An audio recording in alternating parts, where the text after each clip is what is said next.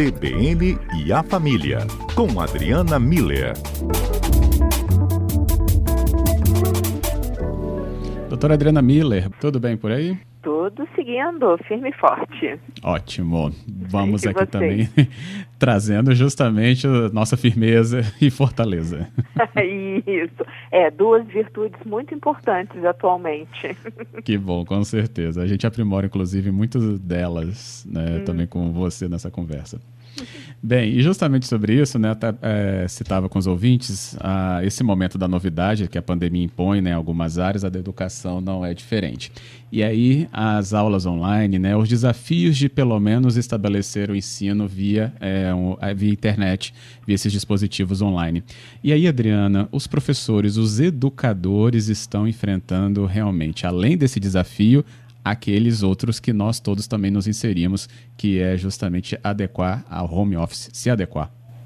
Pois é, Fábio, eu tenho é, me preocupado, é, tido muita atenção com como os professores estão lidando com essa situação toda que eles estão vivendo, por conta mesmo de como está a saúde psíquica deles diante de tantos desafios, né?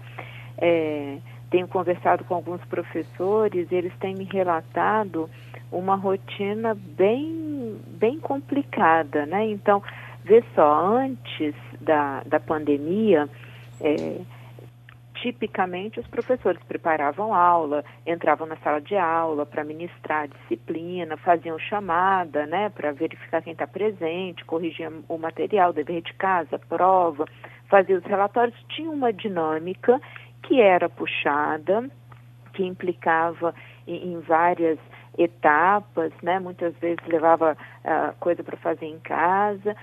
Mas, Fábio, tinha uma rotina estabelecida, era uma rotina conhecida por todos. Hoje, é, não tem mais essa rotina, não tem a interação dos alunos e virou é, e muitos novos elementos foram incluídos dentro dessa dinâmica toda. Então, a, o, atualmente a burocracia ela continua porque ela precisa continuar, né? A escola precisa ter plano de aula, o controle de nota, de presença, de conteúdos, relatórios, isso isso continua. Mas vê só, controle de presença. Uma coisa é você estar tá na sala de aula e chamar o nome dos alunos e presente, estou aqui, né? E Sim. você vê e marca. Atualmente está muito complicado fazer isso, porque nem todos assistem a aula ao mesmo tempo. Então, o professor precisa periodicamente ficar verificando se todo mundo assistiu e se todo mundo assistiu tudo também, porque né, tem, tem, tem os que assistem só algumas partes.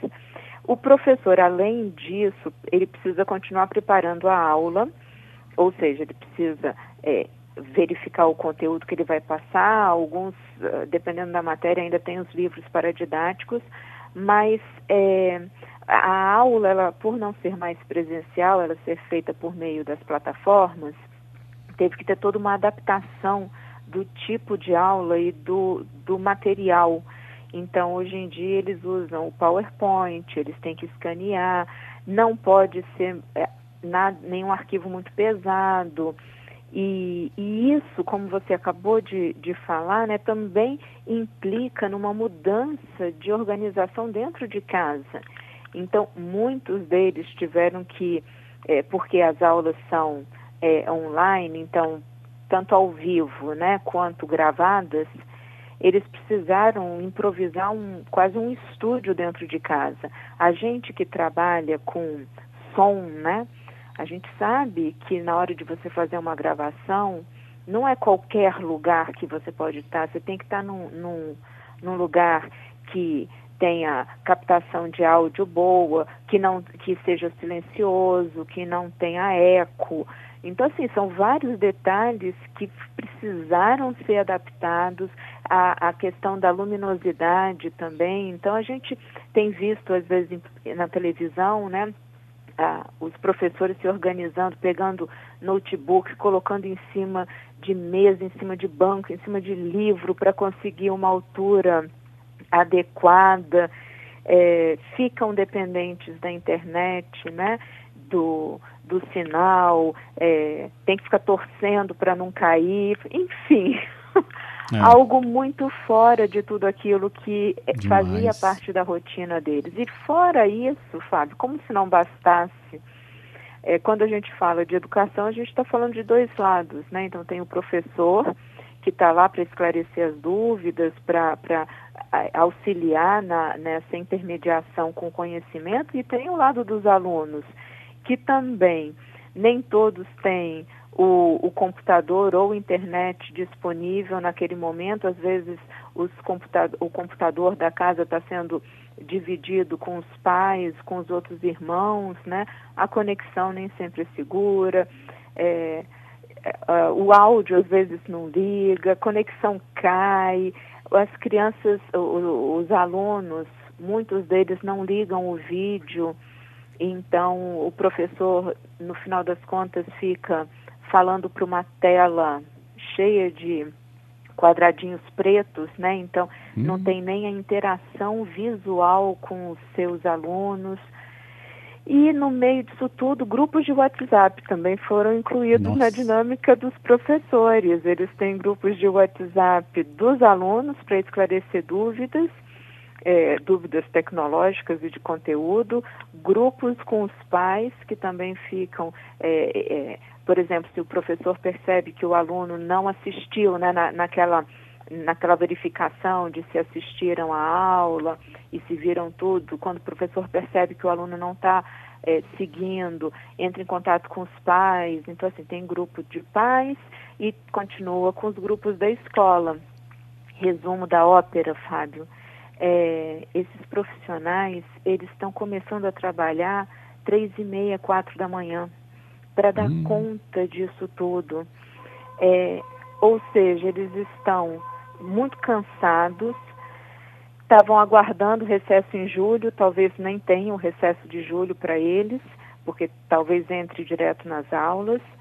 E isso, do ponto de vista físico, já está óbvio que está sendo mega estressante. Do ponto de vista psicológico, está é, sendo é, é, um desafio grande essa mudança tão grande porque começa a colocar o profissional diante de desafios, por exemplo, tecnológicos, que não são da área dele, que mexe com esse senso de competência. Ele sabe muito da matéria que ele que ele está dando, que ele está ministrando, mas às vezes o, a internet cai, o, o áudio dele não sai, fica falhando, a acaba a luz, entende? Então, assim, é, o, o, senso de competência da pessoa começa a ser fragilizada, ah, essa, essa ah, existe uma frustração, né? Porque você tem um senso de responsabilidade muito grande de cumprir um determinado conteúdo que você há anos está realizando, então você sabe é, é, qual é o, o seu grau de qualidade e você não consegue chegar nisso, então você sente uma certa frustração. Você imagina se acordar três e meia da manhã, vai dormir nove da noite, dez da noite e não, dá, e né? não e não dá conta. Você olha para o que você fez e não está nem próximo daquilo que você fazia. Então eu realmente tenho me sentido muito é, solidária e e preocupada como profissional da saúde com esse bem-estar psíquico dos professores. E, e acho que se, você, se os nossos ouvintes, se são professores, se puderem compartilhar com a gente, vai ser muito bom. É, e se, se conhecem é, alguém que é professor, seja diretamente relacionado, um parente, um amigo próximo, né? ou seja, porque é o professor do meu filho, da minha filha, eu acho que é um gesto muito bonito se a gente puder perguntar como é que você está, como é que você passou o dia, como é que está nesse fim de semana, você está conseguindo descansar? Perguntas simples, mas absolutamente relevantes e importantes, né? Eu acho que são gestos, Fábio, que precisam ser feitos de solidariedade, de gratidão. A gente precisa entender que a rotina deles está desumana e a gente ter esse movimento de gratidão é muito importante e de reconhecimento pelo empenho deles na educação dos nossos filhos ou da próxima geração ou das, dos alunos que é, é, dependem deles como fonte de conhecimento. Então, é, eu acho que isso é algo que cada um de nós pode fazer dentro do nosso, da nossa casa, né, dentro do nosso Sim. isolamento social, mantendo sim um distanciamento social, mas uma conexão social de reconhecimento e de gratidão com esses profissionais em prol da saúde psíquica deles. Uhum. Tem aqui até o ouvinte falando, o. Alessandro. Ah.